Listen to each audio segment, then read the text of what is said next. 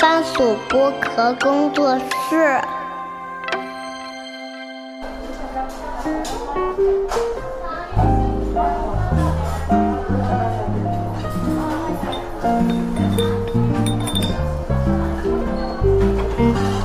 童晨杰的正常生活。Hello，大家好，欢迎来到童晨杰的正常生活，我是你们的童掌柜。今天又非常的热闹，请到了两位男士啊，这非常闹，热啊，热是不是太热？今天上海有点凉，对。然后掌柜有点感冒，所以我有点鼻音。嗯。然后今天两位来男士呢，来到呃，来到我的节目啊，其实他们是一半算自动请缨吧。想要来聊一些关于女性 主义的话题，负荆请罪吧，应该说。好，先先让先让他们两位自己介绍一下吧。嗯，自我介绍一下。呃，大家好，我是关雅迪，是呃视频播客节目《关雅迪开放对话》的主播。啊，Hello，大家好，我是闲宁期的主播曹宁。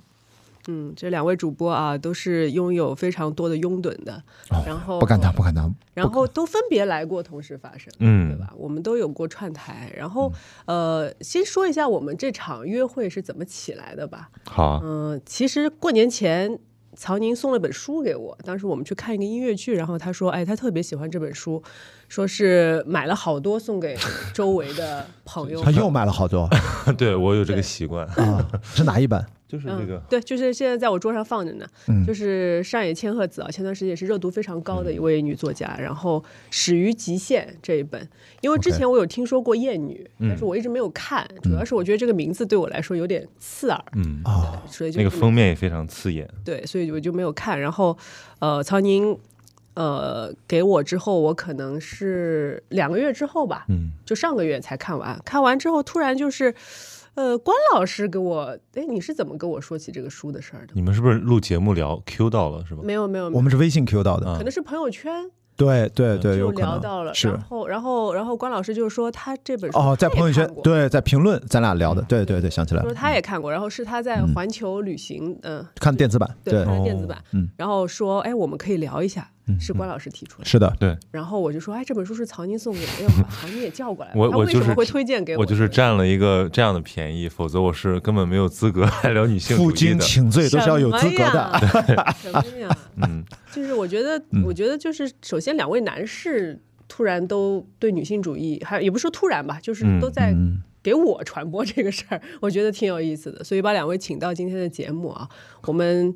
从这本书开始吧，作为一个切入，然后对来聊一聊最近也是非常热的这个话题。非常荣幸，我觉得那个佟掌柜真的是一个特别好的朋友和读书人，就是送出去那么多书，人家看完了还要给你反馈的这种人很少，而且还你你你可以说一下数据吗？你送了多少人？我基本呃没有，我这本书就送了你，送了甜甜姐，然后送了思文，嗯，对，就是因为我觉得你们可能会。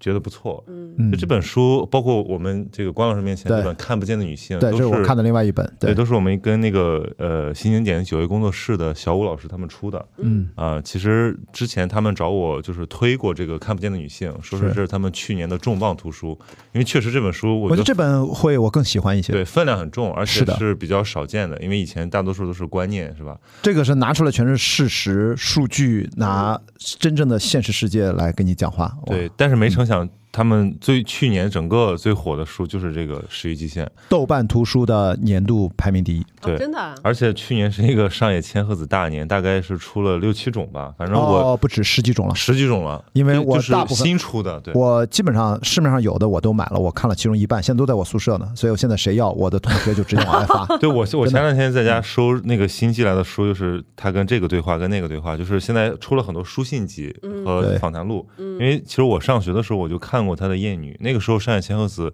是非常非常学术的一个人，就大概类似于是跟什么朱迪斯巴特勒啊，就是那种理论家嗯并肩的，可能只有文科学生啊比较耳熟能详。后来“厌女”这个词在大众媒体上开始很流行，嗯，然后当然了，我们现在引进了之后，我们发现山野千鹤子确实是非常独到、非常犀利。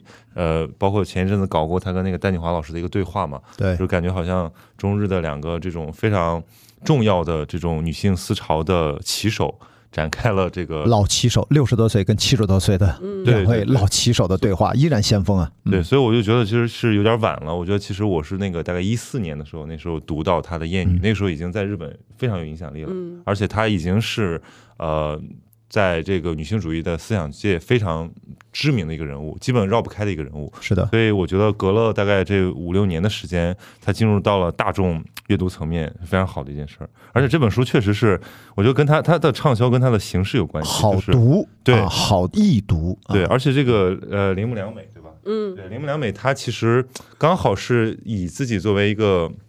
一个基底，把山野千鹤子的很多我觉得非常细微的那种优势给体现出来了。因为他的有对话录这样的形态的山野千鹤子的书有好几本，但这一本因为他的作者的身份，对，实在是与众不同，而且他也是积累了很多年，所以让这本书先天的能勾。勾连出啊，他自己袒露的也非常的真诚，让上野千鹤子也会觉得他要接得住啊。对，他就不像以前的有另外的，比如呃上上等快乐是吧？嗯，就呃最新书的这本，那个相对来说就是就是聊了个播客，哎哎对，就是 完全跟这本的这种气氛不一样。人家叫往复书简嘛，二十多封通信，其实他还是很凝练的，是文字文字的交流。应该是花了差不多一年的时间吧，每个月有一封来回来回这样。所以先可以问问两位，就是读后。第一感觉是啥？印象最深刻的对有哪些点啊？其实我读这本书的契机还挺有意思的，因为其实是在我拍戏的等戏的时间，所以我是片段式的读，所以我会对里面的一些片段式的话会比较有有感觉。就比如说关于《始于极限》的这个书名。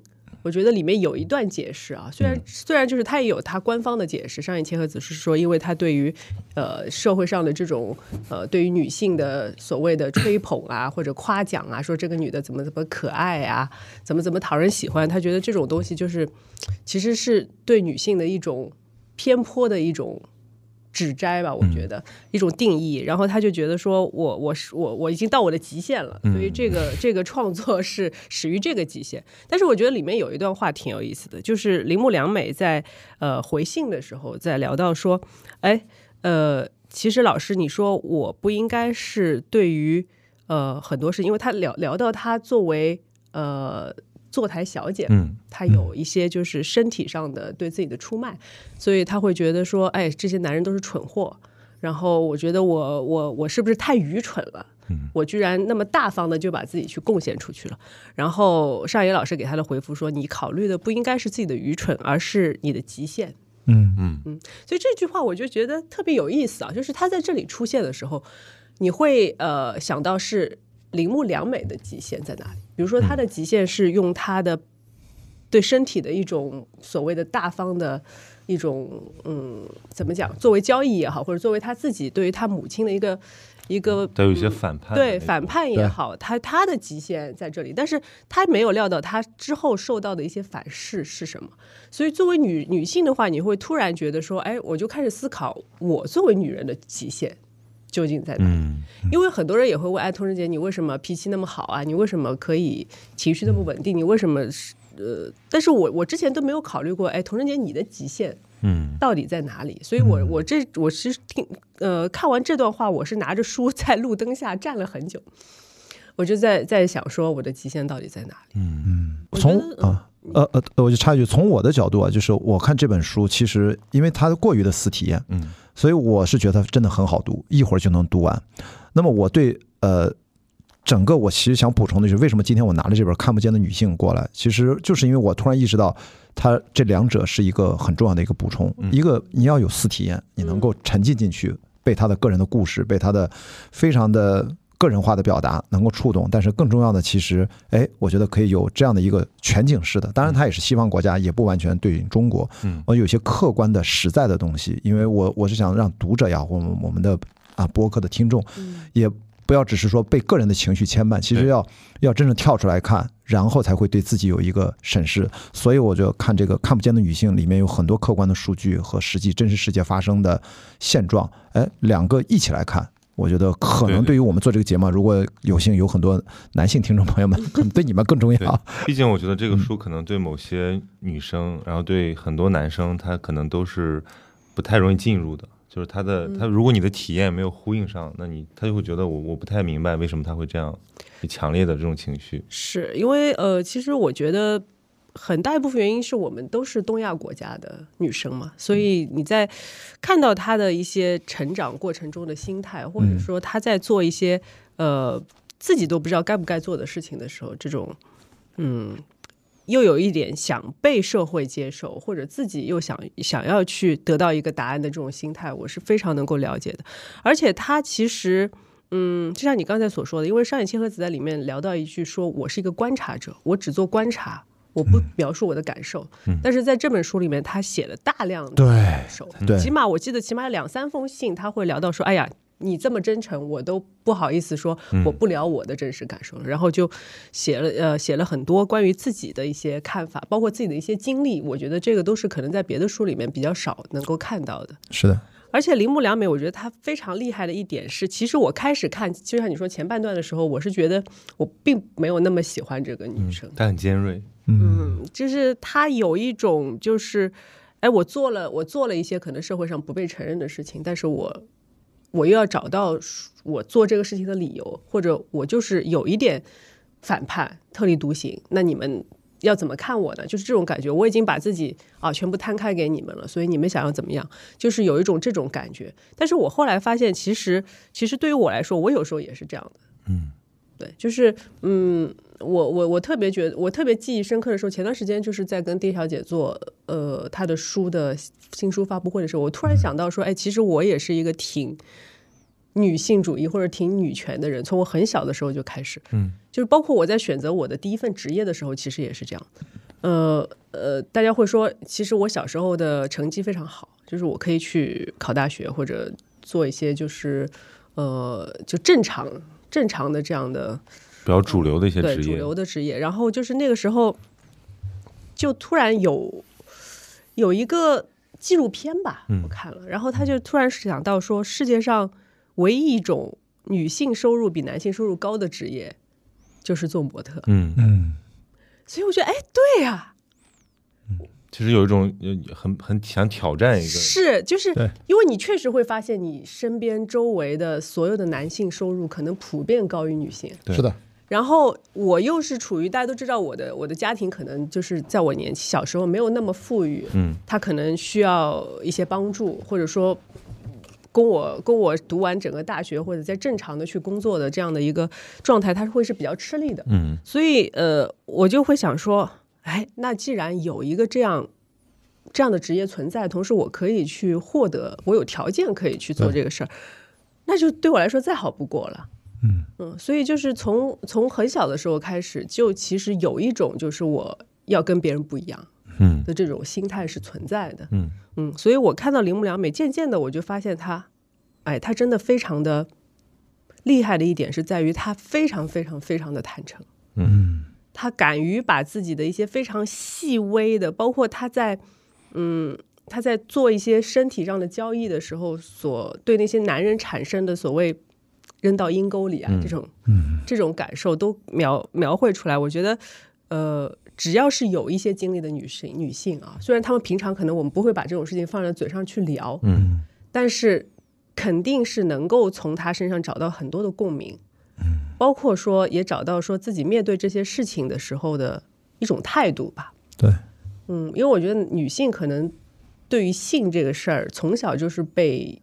教育的是有一点，特别是东亚女性，嗯，其实这点其实我挺想问问男生的看，嗯嗯，就是因为女性就是，比如说男女之间交往吧，总会总会有一种说，哎，是不是男性占了便宜？这种这种感觉？就是女性如果她在关系当中付出了一些所谓的啊打引号的所谓的不甘不甘在某个阶段付出的东西的时候，对，会不会男生会被感觉到自己是占了便宜？我需要去负责，就是这种感觉会不会有？我觉得好像还是很主流的有吧，有。因为尤其你说到，我就说是我虽然不想提这标签，就是山东，他的某种性又来了，但某种山东男性啊，他就真的非常的很在意。比如说之前有很多社会新闻嘛，就是关于这个什么处女情节啊，包括这种呃对于女性身体的那种规训和凝视。呃，我觉得其实还是蛮普遍的。对对，必须跟大家讲，我跟曹宁作为青岛人啊，青岛作为法法定的山东省的一部分啊，我们自己自称山东人没有问题啊，所以要自我批判一下，这是可以的。然后，其实刚才佟掌柜说这个，刚好最近有一部热门的电影叫《悲情三角》，对吧？第一段其实讲的就是女模特和男模特他们是一对情侣，这里面就是女方比男方收入要高，但是每次结账的时候，好像男生也是面对。鲁性的问题，也是男生要买，但这个男生就崩溃了，说为什么每次涉及到钱，好像你明明比我收入高，还要我去买单？然后这一切不是关于钱，关于平等。嗯，就是这种话，在这个故事情景当中，其实那段拍的是最好的，因为它分成三幕。我很喜欢，我很喜欢。然后你也看了那个那一部分，对，那你应该最是吧？特别有共鸣。而且那个女生是个模特。嗯，对啊，对啊，所以我说你看会特别不一样。但是你说的第二个问题，现实层面，我不知道曹宁有他的一个感受，我其实另外一个观察。是从另外一个角度发现一些新的思考，就是说是一个关键词叫性权呃性主张的对等性。我先不说平等，叫对等性，什么意思？性主张这件事情啊，它其实本来是一个男女是一样的，但是我突然因为我离婚了，单身一段时间，不是又又分手，在在在跟不同的女生约会啊见面，但是很普通就哦，对你现在聊这个话题，你是非常有 有发言权，我是。带入自己，我就跟几个女生浅聊过一个话题，我说有没有发现，哎，咱们现在都是单身人群，面对有固定伴侣的这种亲密关系的男女朋友，和我身边的老朋友，他已经结婚了啊，也都有孩子了，好像你看，就是有有结婚的和有固定亲密关系伴侣的人，对于我们这种单身人士，在性权利主张方面，其实都是好像道德高地有落差，嗯，就他们好像觉得，哎，冠迪，你看你。你是不是不不是说你渣或这种词，他们不会说，他们觉得啊你是颠来倒去的，当面说吧。哎哎，对，就反正背后里他们会觉得你是不是有点，就是有点呃，就是折腾啊。但是你说我的那。啊呃呃，对，就类似这种。但是你知道我的内心，我就跟他表达，我说你有没有想过，就是你不能说你上岸了，或者你下架了啊，我们再架上。就这个我说。哎，我他特别听我八卦，就是我下架已久，要听你在在这个跟约会的故事，老想跟我八卦。我说你看你这种，那么我就说，其实我们应该是明明是性主张的权利，就是我们亲密关系主张权是对等的。但为什么好像已经上岸了的人，或者已经有了亲密关系的老公、老婆或者男女朋友，好像又觉得？就感觉有点不一样，他们 就是这种隐隐的感觉。然后下一个就是你说的，在单身群体当中，男女在性主张权利的对等性上面又产生了内在的落差。就是我作为一个男生，好像我会特别坦然的，我去约会，我去找我的未来的可能的另一半，不管持续这段亲密关系多久。但是女生后来发现，我问了好几个女生，她们好，她们就点头说是啊。我说你们是不是有时候觉得？女生好意思，就会站到了一个只能对方发起邀请，跟你发生点什么邀约啊、约会啊、见面啊、谈恋爱，然后你只能是那种 yes or no，嗯。嗯，你甚至自己主动去发起邀约这样的行为，在女生比例当中都是少数，等于本来已婚呃单身和非单身人群有道德高地的落差，然后在。被落差的这个单身人群当中，男女又有明显的差别。在我看来，我就发现很小的问题就体现了两性的问题，就是我作为一个男生，我会觉得这个事情对我很自然，但对于很多女生来说不那么自然。嗯，她要很努力、很努力才能做出突破。那我问你，就是如果有女性主动邀约，对，嗯，你会是什么样的一种心态？这个问题我回答过一次，因为有一个女生跟你问的一样，我就跟她讲，因为这个。由头是说，我约会的大部分的女生是不会见第二次的，嗯，因为其实本来有 chemistry，就是曹老师说的心流 flow，我说的是 chemistry，只是这个东西。对，我我我知道，但是他老迷信那个词儿。那比如我迷信，可能 chemistry 很重要。你看我录播课也要有 chemistry，那你跟人见一个面有 chemistry，然后你才会说对他足够好奇的，我们再见一次。但实际上没有那么容易，因为我去见面的女生，其实我是不抱任何预期，我在网上都不聊的，我直接见面聊，以见面为准，我好判断。所以，但是这个时候，如果这个女生她会，哎，见面了之后，我没给他发信息，他居然先给我主动发了个信息，说咱们下次在什么时候见？我一般都会去见。为什么呢？就是因为他从他用事实证明了他已经区别于绝大部分女生了。因为啊，因为很多人会等。是的，嗯，他因为我已经知道，如果我不主动发成邀约，那么对方大概率是不会给我发信息的。这个我这就是一个社会现实。但是对于我，我想自然的作为一个男性表达，我只有对那些我真的想见第二次的女生，很少很少我才会发。嗯，但是我不能礼貌的去发邀约。那样其实对自己也不好，对对方也是一个误会，但是并不代表说对方发邀约我就就就好像他很好，也不是，而是说，嗯，他他已经用事实和行动证明了他跟很多女生不一样。那么我第一次可能没有什么感觉，那么应该多一次机会，应该去。那么就反过来，我跟这个女生回答说什么？我的结论是，女生可以站到这件事情上仔细想一想。不只是约会，生活当中任何的事情，如果你稍微的主动迈出一点点，迈出一步，你将会进入到一个无人地带。你几乎本来有的对手都对，呃呃，如没有同性，你的竞争就会少了很多。也就意味着，推而广之，你女性稍微多努力一点点，摆脱一些规训，你会更容易得到自己的幸福。对，像那个 Sundberg 那个书名嘛，叫《Lean In》，就是有的时候向前一步。对，你需要就因为他当时就是一个场景，他们是在一个商业场景里面，他发现这个女女性的管理层不管再优秀，都是习惯坐在第二排，或者说男男性 leader 让你说话，你在说话，就他觉得任何的过度的积极的。表现自己都是好像不被允许的，甚至他会自我规训，说我就不应该一个女性，我就应该非常温婉，或者说非跨越东西方了。西方也是是有的，对吧？对对。然后我前两天还收到一本书，我看了一下，它叫那个呃呃冒名顶替者综合症。嗯，就是这其实是在女生身上，我问过一些我的女生朋友，她们确实都有这种，就是觉得我不配，哪怕自己很优秀，到了关键时刻，比如说在要在他和一个男生之间选的时候，他会自己心里发虚。他会觉得说，哎呀，大家都很关注我，这样是不是有点不太不太好？他其实也不是不自信，他就是觉得这个社会好像对他自己是一个不够友好的状态，所以他倾向于先自我保护。嗯，哦，我插一句，我特别想问一个问题，就是因为呃，你刚才说到特别受人瞩目的这个时候，女性通常会她会有一些嗯小小的觉得说，哎，我是不是配不上啊？嗯，或者有一些对退缩。那男性。会也有男性觉得这是我应当的，男性男性男性就之前说的嘛，就为什么普通又自信，就是但是可能我觉得对女性来讲，可能是她是优秀的时候，她内心又有点心虚。嗯，对这个我觉得这已经触及到了某种我觉得男性特权的部分。嗯，其实男生就会想当然的认为这是可以。我其实咱们今天这个对话最重要的一点就是让很多男生至少意识到。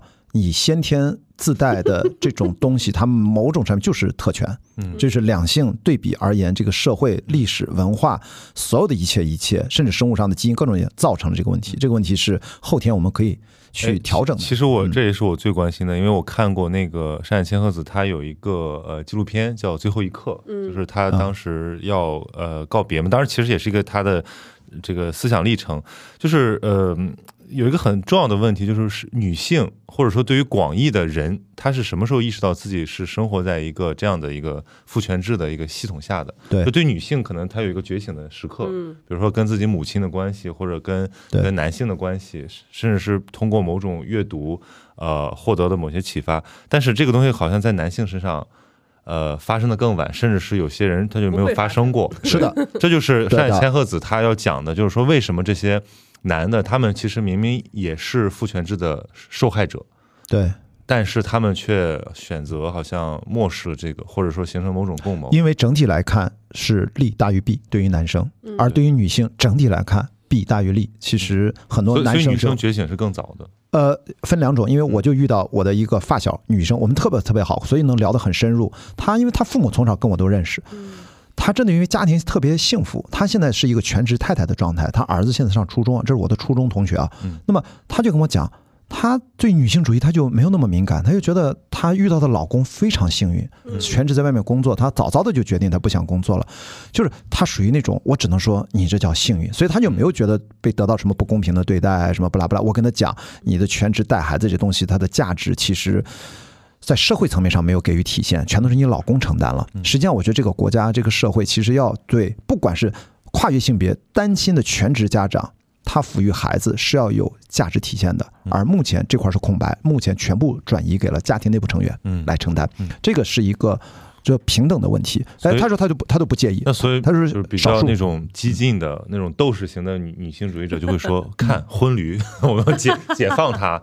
啊，什么叫婚驴？什么啊？我都没听说过。婚驴就是其实是对呃呃已婚并且他不反思的一种带有一丝呃恨铁不成钢式的标签。对哦，明白。就是首先，但是我的这个同学他并不反对女性去争夺，他并不需要占什么，他只是幸运，对对对，就是说女性内部也有很很很大的光谱，就是当然当然很呃各种鄙视链吧，我觉得，因为我今天出门之前刚看了一篇文章，我就觉得特别好笑。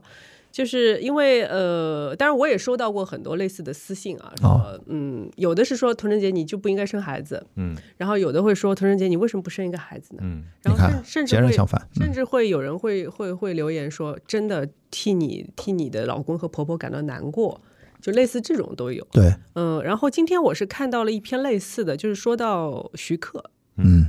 他不是最近那个有呃新女友怀孕的这样的新闻嘛？然后就聊到了施南生，因为施南生是我非常欣赏的一位男生，嗯，对啊。然后呃，关老师应该也也非常了解，对，对，他是一位就是嗯非常成功的吧？我我觉得在我的定义范围内，他是属于如果我觉得我能达到他的成就，哇，那是童仁杰你厉害了，就是这种感觉。对。然后呃呃，因为他被扯出来讲的意思就是说，当初他们是决定要丁克的，嗯，然后后来到了六十多岁离婚了之后，然后啊，徐导又找了新的女朋友，然后现在女朋友怀孕了，然后感觉又是喜当爹的这种感觉啊，就是说呃，就是你你知道呃，会有一种呃归于均值的价值评判，就是觉得说，嗯。是男生，你是多么的呃不划算啊也好，或者说你多么不值得呀？你现在又孤孤苦伶仃了，然后又什么？我觉得啊，天哪，就是对，为什么还会有那么多的那么多的评论？就是首评就是我觉得丁克就是一种绝活。然后我觉得是，哎，突然我我我被刺到了一点啊，然后就说我我就在想，如果我到了六七十岁的时候，可能当那时候啊，我有有亲密关系，或者是我没有亲密关系，嗯，呃，那可能因为我没有自己的孩子，嗯，然后呃，可能我的一些以往的一些伴侣，他们有了自己的孩子，那这个时候的话，会是怎样的一种评价？那我自己是不是能够去，嗯？所谓的去去去平衡这种评价，就是在我自己的心，这其实也是对于我来说，也是我的一种极限嘛。对，就是我的极限是在于说，呃。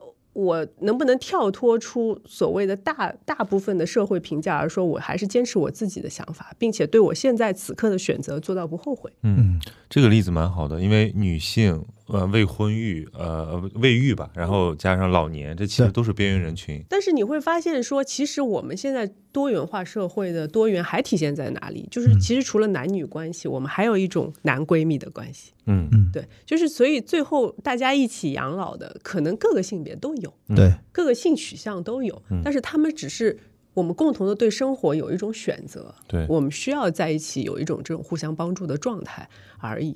是的，而且做过很多次社会实验啊，我们这个节目其实真的，我内心是希望更多的男性听友们来去听一下，思考一下。在很多次的社会实验当中，我们从小朋友作为样本进行分组实验，把一帮男孩子和一帮女孩子分别扔到一个相对封闭的环境，让他们自我管理。女生自己很快就进入到一个 organized 非常井井有条的。那么过家家从来也有过这个天然的训练。然后男孩子几天过去了，天呐，那个这个那个岛，他们是在一个岛上做的实验，就各种混乱，然后资源也很也处理的很差。就这种两性的差别，其实到成长。再往后，甚至到年老，也就是说，真正说到终老啊，其实就是女性之间的互帮互助，这是天然的。男性要保持警惕，你要去学习，才能习得这个技能，照顾好自己，团结起来。你知道我回来从从旅程回来之后，第一句话跟我的好朋友说：“我说我真的太爱男闺蜜了，嗯，太爱男闺，他除了不能。”跟你做夫妻之外，其他什么事儿干的都比直男好。哎呦呦，要骂！所以，所以是直男不行，国男不行。对，就是他们，因为他们又有又有其实细腻的情感，他们可以体察你的感受。比如说，你稍微哎呀捂一下鼻子，他就会说你是不是感冒啦，什么什么，他会关心你。然后他，比如说我们去。呃，坐车他也可以帮你提东西，然后你就会说：“哎我，这件衣服太重了，你帮我拎一会儿。”他就会全程帮你拎着那件衣服，你知道吗？然后就是可能是，如果我让 K K 去做，他都会可能到半小时之后就说：“你这个衣服你能不能自己拿一下？”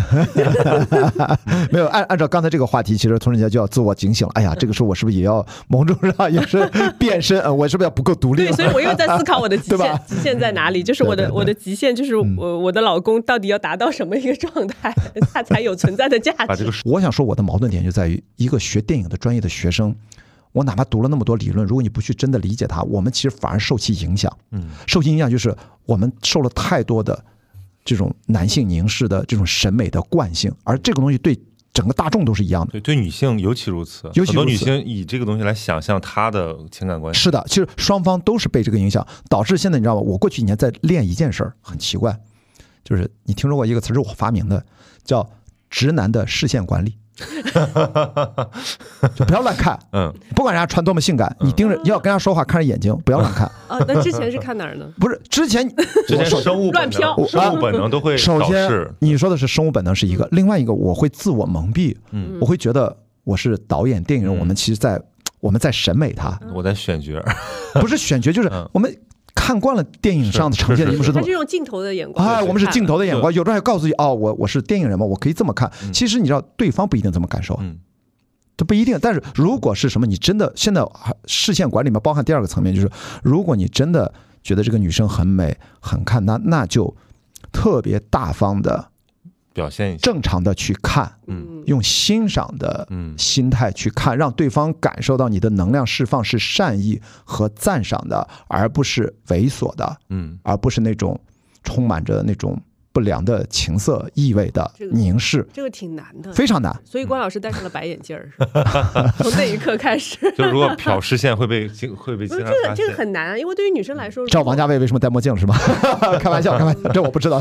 如果就是如果对方那个，其实还是跟对方男生的长相还是很有关系的嘛。我觉得就是就是如果被同样的那样的审视过，如果对方是一个就是怎么说清新的，嗯，会好一些是吗？就是，甚至我觉得会不会这样？就是有的。女生其实她需要被观看，她需要渴望被凝视，某种特别怎么着，特别女的、特别媚的那种。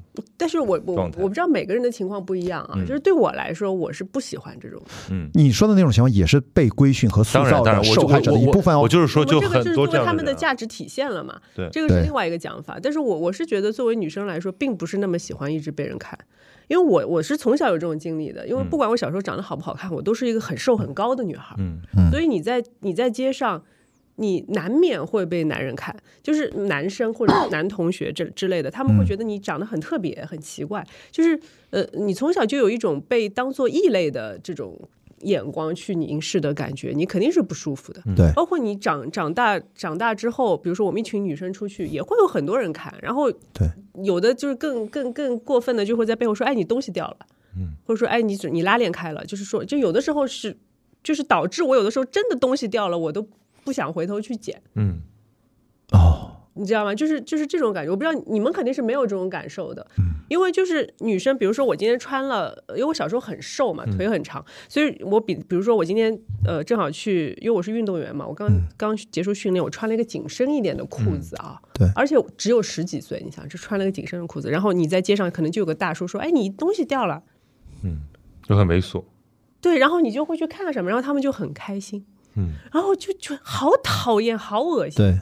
所以，所以就是就是我我会我会就是就是为什么就是现在我有时候走在街上，比如说别人叫我，嗯，或者什么，我都不会回头，嗯，就是我觉得从小就是你难免是会受到这种影响，就是说你你自己都变得你无法客观的去面对这个世界，是的，你就会觉得我在街上我就不要跟任何人讲话，我不要看到任何人，我讨厌这种感觉。啊，这是一种后遗症，这种这是我就说。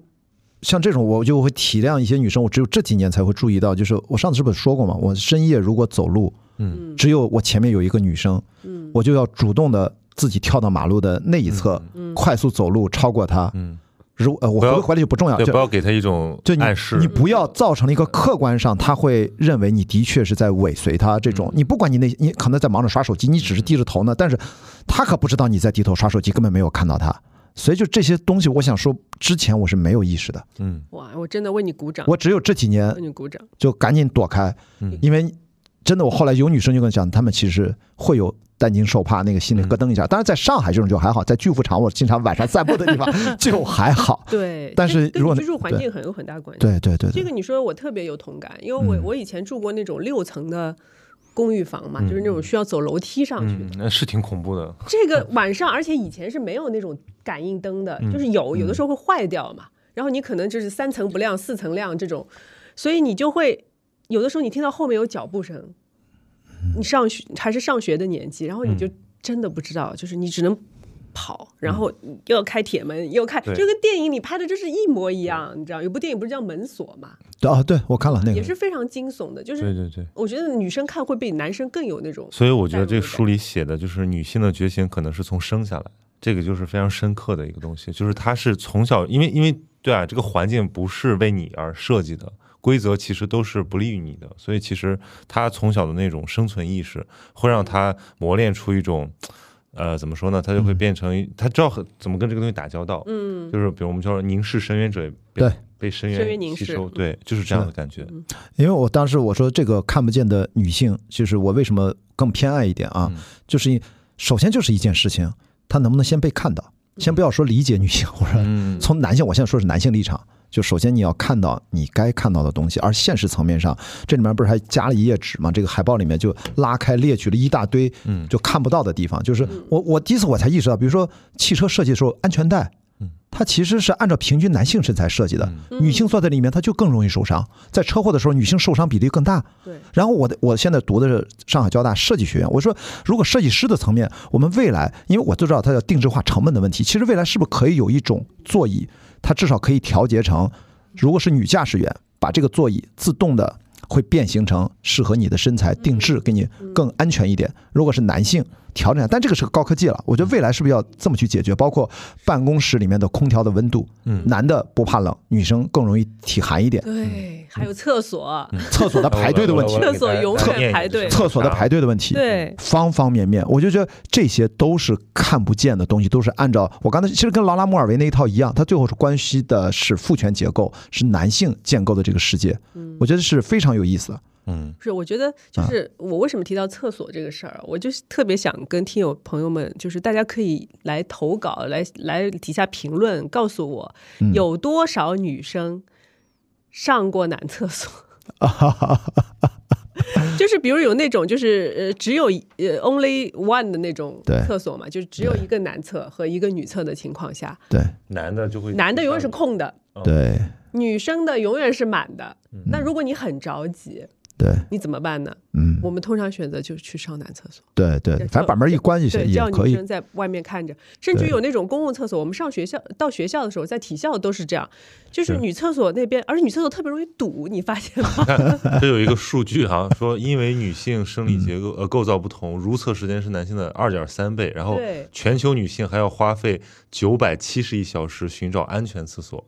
对，就是从从全球范围来看，如果你考虑到印度的情况，对吧？对对，所有的这方面都是被人看不见的，而这些议题我们现在几乎被聊的也很少。我只是说，像男性说，你们俩男的，比如跟曹年是有必要聊这个节目。其实我就。因为录这个节目，我就看了一个数据。我说，我之前我只知道我们看到网上有很多新闻，但实际上从整体来看，你看我看了一个数据，是二零一九年中国妇女联合会发布的一个什么《中国妇女发展纲要》啊，是中期评估报告。这个报告显示，我国已婚妇女遭受到家庭暴力的比例二十四点七哦，四分之一啊。天然后经常遭受家庭暴力的比例是五点一，百分之五点一。就这个事情，我觉得。就是他就是在这儿，就是房间里面的大象，就是他被人忽视和漠视，我们都会把他认为微博上突然被人转的一个家暴，谁被打死了或怎么样，就觉得是个案。嗯，哎，百分之二十，将近百分之二十五，这是过去二零一九年的数据啊，这就是在此刻。所以我觉得，作为男性的角度，就是至少我们先去，反正过去几年我就觉得让自己。换一个角度，哎，换一个角度去看待这个现实生活。以前真的是漠视的，以前来不及想。就我之所以我的性格变成现在这样，大家就觉得雅迪，你为什么活得那么自我？和我发现，可能回想，好像真的是因为我是个男孩，可能更容易活成这样。嗯，如果是一个女孩要活成我这样，她得付出多么大的努力去对抗多少事情？嗯嗯，我觉得那个是对，这就是其实也就意味着，在这个社会当中，从男性的角度已经是一个优势地位。你但是。注意啊，我并不是说你好像支持女性主义者，你要放弃自己男性的优势地位，千万不要理解错，物极必反。我们只是说你要有一个新的视角去看待它，然后给予更多的、更宽松的一些讨论环境和让大家先认识到有些问题是存在的。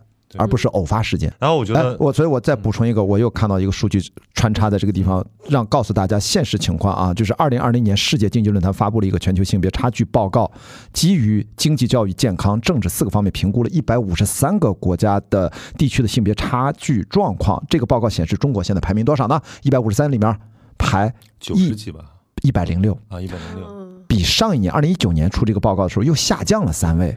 所以说，整个其中政治赋权方面排名第七十八，教育方面第八十六，健康方面第一百四十九。你看健康最差，就是健康的差距最差。经济方面排位排名第八十一。咱们对比一下，排前五的当然是欧洲国家几个啊，冰岛、挪威、芬兰、瑞典，然后加了一个尼加拉瓜，我这个我都不知道在哪儿的国家，对不起，地理不太好。然后中东和北非地区全球性别差距最大的地区，也门、伊拉克、巴基斯坦、叙利亚、刚果民主共和国分别位居。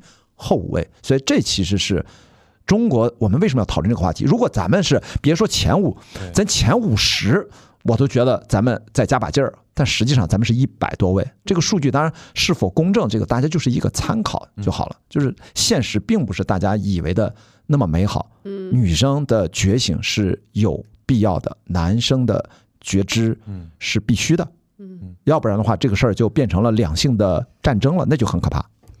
就是我们生活中还是女性的声音太少了。就是我们看到的电影、电视那些主角，对吧？我们的对，就这个这这上面写的第一个是吧？就是女性角色数量很少，包括包括你刚才说北欧，那人北欧整个的社会体系，它这个女性参与度已经相当高了。嗯，所以其实某种观念的共识是已经存在的了。那我们还不存在这种基础之上，如果这个社会你从社会运动的角度来讲，你从观念变革的角度来讲，它就是需要一些矫枉过正的东西。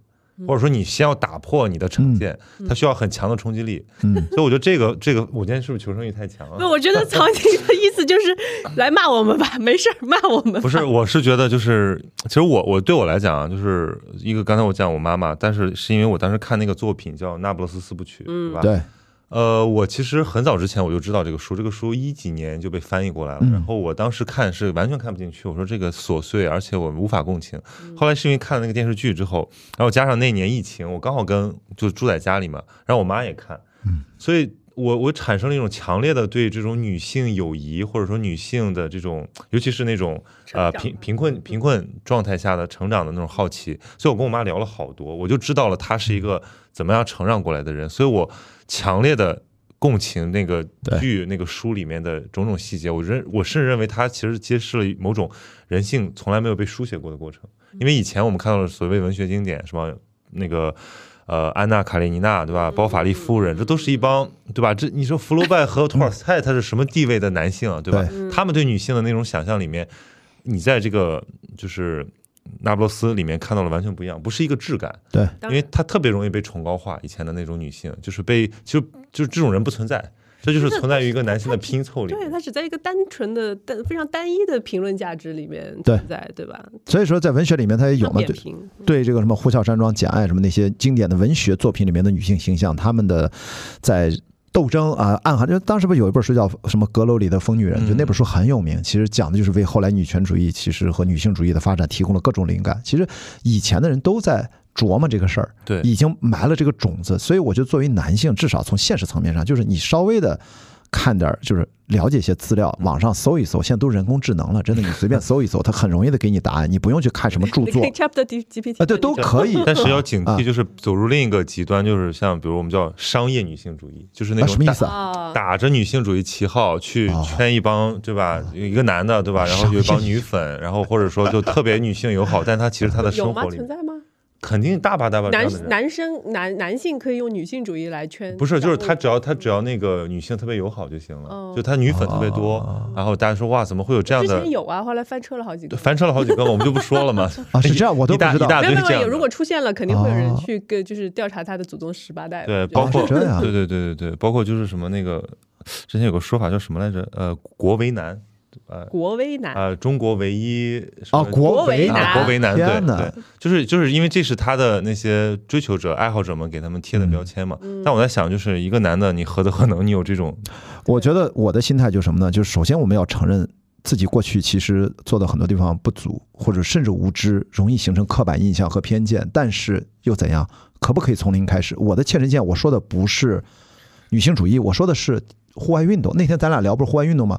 最重要一个能力不是六边形，你记得吗？对对对。其中一个能力就是我们敢于清零。我学跑步啊，我是跑几百公里膝盖不受伤的人。所有人都误会说，亚迪你跑几百公里山路怎么可能膝盖没事呢？就是没事儿。为什么？科学认知，从零开始学。我把作为成年人之后所有的惯性认知，其实都是很多偏见和错误，把它清掉。我们认真的把它回到 one on one 一一零一的角度来拆解。然后你才会有一个可能性的人，这都是我三十多岁以后才现学的。那我刚才说的这个问题，为什么我现在哪怕四十多岁，是不是也能清零重新学？所以其实我可以渐渐理解为什么就是播客会在女性圈层里面更受欢迎一点。其实他还是要有某种真诚的连接，他被听到，对，不这是看不见嘛？先被看到，然后被听到，然后被理解，他是一点一点。就我可以理解，如果一个 一个非常自恋的一个男的在那儿夸夸其谈，其实很快就会被抵制的，那就是被讨厌的，那就是以 以前的我和现在的一部分的我，其实依然存在。但你。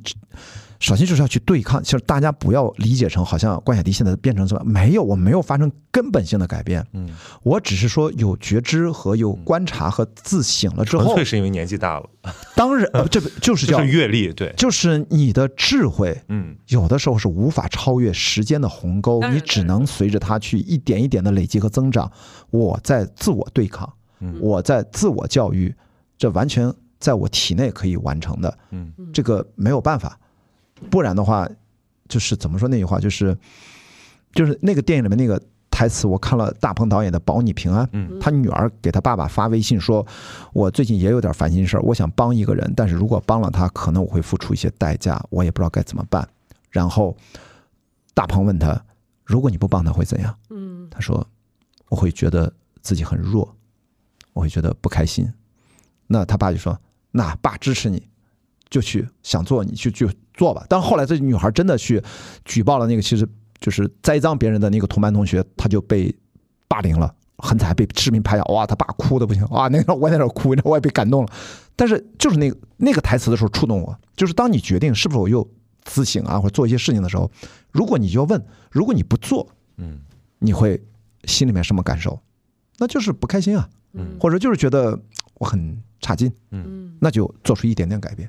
所以你看，大鹏导演就这场戏，我觉得他是触碰了一些真相的东西。嗯，他他很勇敢，我觉得，嗯。嗯，对你聊到勇敢，我觉得这个词儿特别好。就是二位啊，今天聊的，我觉得到后期已经开始整个的就开始 自我反省的一个状态了。我都我都插不进话，你们这两位，我就想说，我我们父亲父亲请罪，有点抢着。是我都想从女性角度聊聊女性主义，我都插不进去，因为。我觉得二位的就是思想已经走得非常前面了。就是我想，我想就是最后再问你们一个问题啊，就是作为女性主义者，比如说现在也好，女权也好，这些词儿会对你们产生一些嗯，因为现在其实嗯，广泛的有一些对女权的一些抨击嘛，嗯，觉得觉得过分的革命也好，过分的激烈也好，就是对你们来说会对你们产生过任何的不适吗？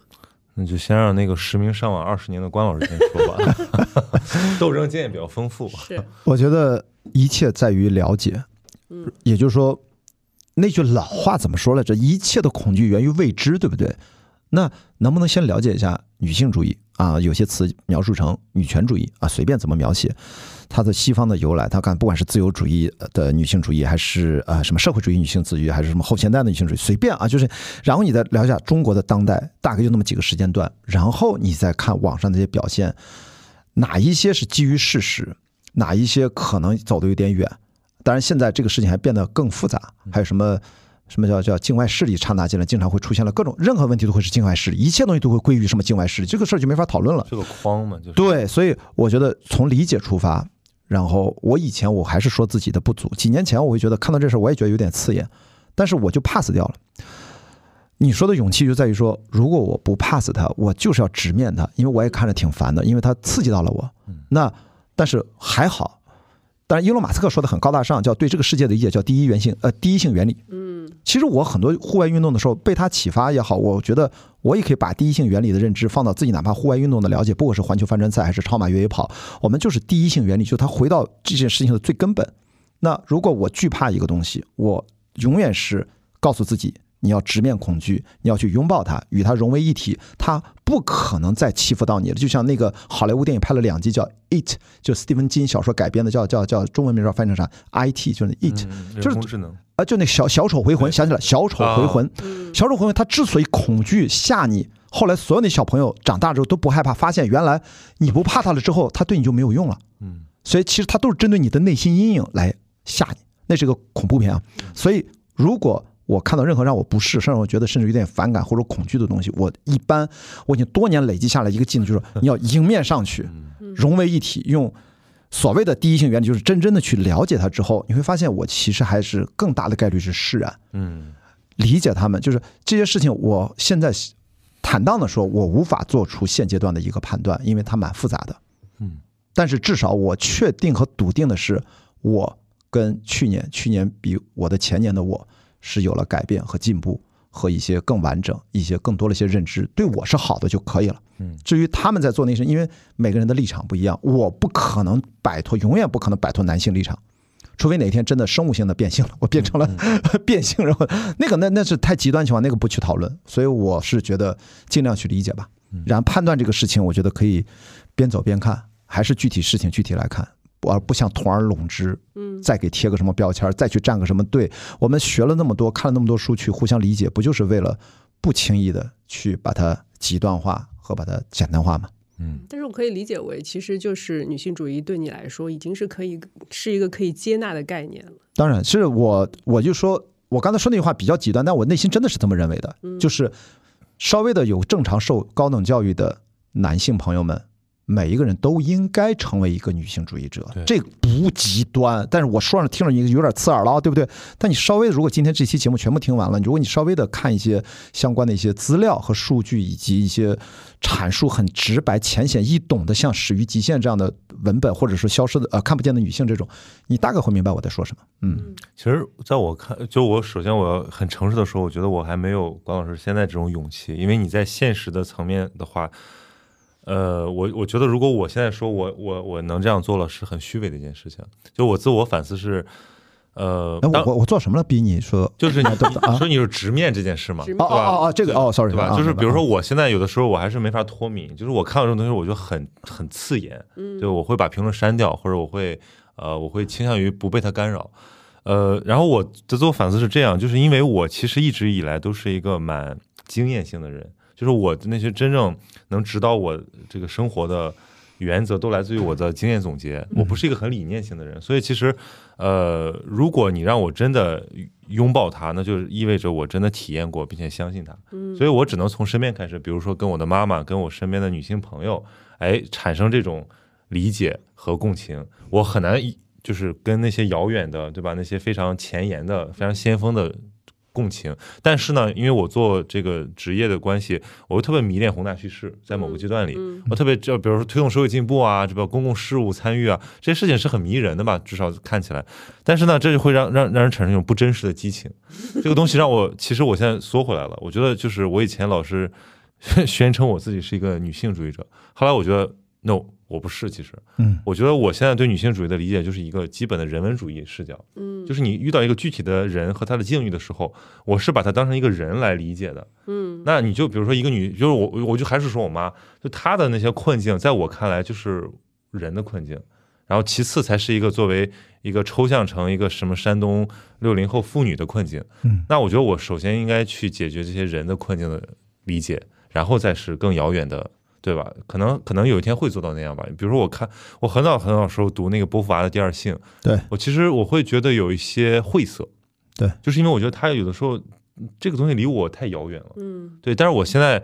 你看了很多故事吧？就看了什么刚才说的那几本书，它其实是一些很东亚的境遇，是一些很当代的境遇的时候，你会觉得好像那个也没那么遥远，嗯，只不过他已经站在那儿等你了。你可能 我们从我们从负到零，然后再走再走个若干年，我们可能就会到达那儿。真的不用着急，你知道我在刚进电影学院的时候看伯格曼的电影，我就是这种感觉。然后直到我四十周岁的那一年，北京国际电影节，我把伯格曼所有的。他放映的全买票全看了一遍，因为发现那是一个新的世界。我终于，因为就是就是各种的自己的经历，才知道大概伯格曼在讲什么。我年轻的时候真的是理解不了，这个没有办法，就是我觉得会很大很大的改变的。而这种改变，我跟曹宁就跟大家补充一下，我们俩毕竟还是将将近二十岁的年纪差异，就 有点认识上，这个是没什么的，这很正常。是，嗯，不用大家去太太太担心什么。对，我觉得就是其实今天两位的，就是一些非常真诚的表达啊，包括嗯关老师的直面，像小曹的。好，还在阶段性的从个体出发的这样的一个观念，我觉得，但是我觉得已经非常的都是对的，都让我觉得已经作为女性来说，我已经非常感动了，因为我们今天坐在这里聊了两个小时的女性主义啊，已经有两个小时没有吧？啊，一个半小时吧？啊，对，没有两个小时，对，女性主义。其实我我我之前是觉得说两位可能会对我提出很多的。挑战性的问题，或者说来问我一些问题，但是我发现两位都在自我反思。然 后我我怎么挑战同城记？没有没有，就是就是因为就就像唐宁说的，有些事情呃你们没有经历过，不了解嘛。哦，没有想，可能呃我现在想想，站在你们的角度，可能说真的是一点头绪都没有。所以对，其实我们我们觉得，我觉得就是因为我以前。从小很小的时候看过一本书，叫做《男人这东西》。嗯啊，就是其实当时就是在我的青春期的时时时候，我是开始想要说，哎，我是不是要了解一下男性的想法？然后后来我发现渡边淳一他对我来说，我今天看他的这本书，我因为前段时间我又把它翻出来看了一下，我觉得他倒是有一些类似二位的这种态度。其实《男人这东西》里面很多的感觉是男性在讨饶，嗯，就是他们。会，他他会自自我剖析一些自己的弱点，自己生理上的成长途径中的发生的一些事情。为什么上学的时候成绩没有女生好？是因为他们可能有更多的欲望，就没有精力去好好念书啊，等等等等。然后或者说跟一位自己向往了对向往了很久的女性要发生关系的时候，突然哎。出现了一些生理上的状况，这个时候就是你会觉得哦，男性原来也是有很多的弱点，或者说他们也是有很多的呃需要你去理解的地方。嗯，所以作为作为女性的时候，我当时是觉得我突然强大了起来。嗯，所以有的时候你说你纯粹的去学习女性主义，或者说第二性啊这样的书也好，你其实有的时候你需要有一个对比，就是你需要有一个对两性的同样的了了解和理解，你才能够真正的理解自己的。所需要的，或者自己所追求的女性主义到底是什么？对，但是我觉得上野老师有一点，就是她是一个非常格局非常大的一位女性主义者。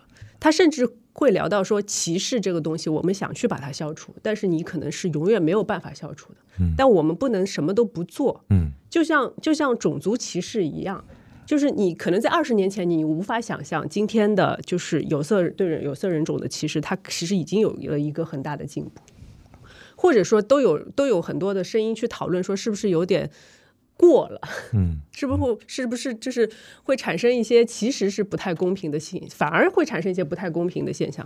但但是我觉得这个都可以放一放，因为歧视的存在那么多年了，对于女性来说可能比种族歧视还要久，嗯，所以有一些矫枉过正，我觉得也未尝不可。只不过作为女性本身来说，我们我们要更加的。就是把自己放在一个相对的强者或者说平等的位置上去看待自己的位置，而不是说一味的把自己当成是弱小的、需要被保护的、需要被拯救的这样的状态，而是说我们可以有更多的自主的能力，更多的独立思考，说我我要选择什么样的女性主义是适合我自己的，同时去接受你身边的所有女性的她们所在坚持的一些东西，对，而不是说我我我的女性主义是对的，他们的女性主义就是错的。就是其实这样就是反而会产生一种内耗，或者说让外人或者在另一个性别看起来，你们其实并没有达到一个非常统一或者高呃大格局的这样的一个状态吧？我觉得是这样。女生，我觉得就是大家互相鼓励、互相支持。我就举一个现实生活刚刚发生的一个很小的例子，我哦 跟你有关，因为不是咱约了周三嘛。嗯嗯嗯，然后呢，突然病了，周三那天不是就不录了嘛？嗯，突然的上午不是一早晨睡醒了，打开手机说啊，佟掌柜还不是太舒服，咱这这期节目就晚晚几天再录。那天我就突然没工作了，很开心。嗯，周三没有课，嗯，我就拎着拎着本书，我就旁边去咖啡厅晒太阳。很偶然的。一男一女，我的博士的精神室友 张杰帅和另外一个也是老朋友，一个女生，上海本地人。然后啊，他不是他湖南人。然后突然就说约我见面，莫名其妙两人前后脚，他们俩互相不认识。然后在聊天的过程发生一个什么？他就跟我说，他最近他想做播客了，然后一直做了选题，做了很多准备，就不知道什么时候开始，而且特别努力。一看准备的可仔细，那些嘉宾啊，什么话题，我说没有什么，那就开始录啊。他说怎么开始录？说你懂播客，你给我们点建议。我说没有啊，要不咱们就一起录个第零期，你可以不用上线的。那他说什么时候？你什么时候有空？我说今天有，那就今天。就是此刻，然后就在四五点钟聊完了之后，晚上九点钟，他约了他那个搭档，我们三个人在家里面就开始录了。我的意思就鼓励他，没有问题，马上做。他们俩都觉得很神奇，他们俩是好闺蜜。我说很多闺蜜录的节目都很火的，你们没有问题。而且我给他举了很多例子，然后我们就开始录，包括录视频都行，做一套演，就是我给你演练一遍，我就坐这儿旁听一下，你们按照你们的想法聊就好了。所以我的想想法就是说，至少你就可以鼓励一下，并且马上操作，当天发生。不需要等，然后他就迈出了第一步，他们已经开始约后面的嘉宾，正式开始他们真正的第一期节目了。嗯，我觉得 OK，就不是上来说你要否定他或怎么怎么样。刚好那天就是我想表达背后是什么？背后就是我们是否可以通过自我的完善，做一个自然的人。他到最后可能不叫女性主义者，无所谓了。我因为你只要问自己一个问题：你是否支持真正的男女平等？如果你是，那是不是女性主义者无所谓了。如果你不是，你想想这个不是背后是不是还有一些什么附加条件？那是自己慢慢去找，自然的表达，自然的去拥抱这个不确定性的生活，就大家可以正常的交流。不然的话，大家都是在被规训，男生也是被规训的。就你说，他也是各种的软弱的地方。我我们就是应该正常的表达情感，而不是因为我是男的就应该更加勇敢。我看电影就忍着不哭，没有，我从来不受这个影响，该哭就哭，真的。所以我觉得就是自然的表达。对我昨天跟朋友聊天说了一句话，特别。振奋就是这个可以用来处理男女平等、阶阶层平等和种种议题上的心态，就是 I'm fucking here，对我就在这儿，你能把我怎么样？嗯，就是你要有这种底气和勇气去接受这种不断的挑战。那就我觉得这个也没有完成时，就是现在可能。我们取得了那一小一点点成果，其实真的也微不足道，对吧？以后的这个时代变化可能会有新的很多挑战，我们要有这种勇气站在这儿。是，我觉得这个我们可能过个一年半载，然后我们回来再去审视这个问题，然后再来讨论。呃，新书也好，或者说一些新的观念，或者说是一些社会上的呃一些新的声音吧，嗯，甚至于影视作品，对，说不定到那个时候就有很好的女性主义的作品。你不觉得今年奥斯卡已经给了很明确的一个西方冲在最好莱坞为主的这个西方电影工业已经给了很明确的一个号角，嗯，就已经进入到一个新的时代了。中国我觉得即将也会马上。跟着做出一些对应的变化，就二零二三年到二四年看，就是影视圈，我们就以电影或者电视剧为准。你看，女性创作者和女性角色和女性主题啊，不再只是电视剧局限在那个大女主的那种呃以前的古装戏的那种局限，会有很多很多新的东西可能性出来。好莱坞已经发生了变化，反正是我们也期待有更多的多元化的，然后丰富的女性的角色被塑造出来，然后作为我们一个标杆吧。我觉得。就有时候影视作品是可以起到一些精神力量，对对，就是告诉大家，哎，这个是存在的，这个是我也可以去这么做。好，好，行，好，谢谢。然后，那我们今天的正常生活就到这里了，谢谢两位，谢谢，谢谢，拜拜，拜拜。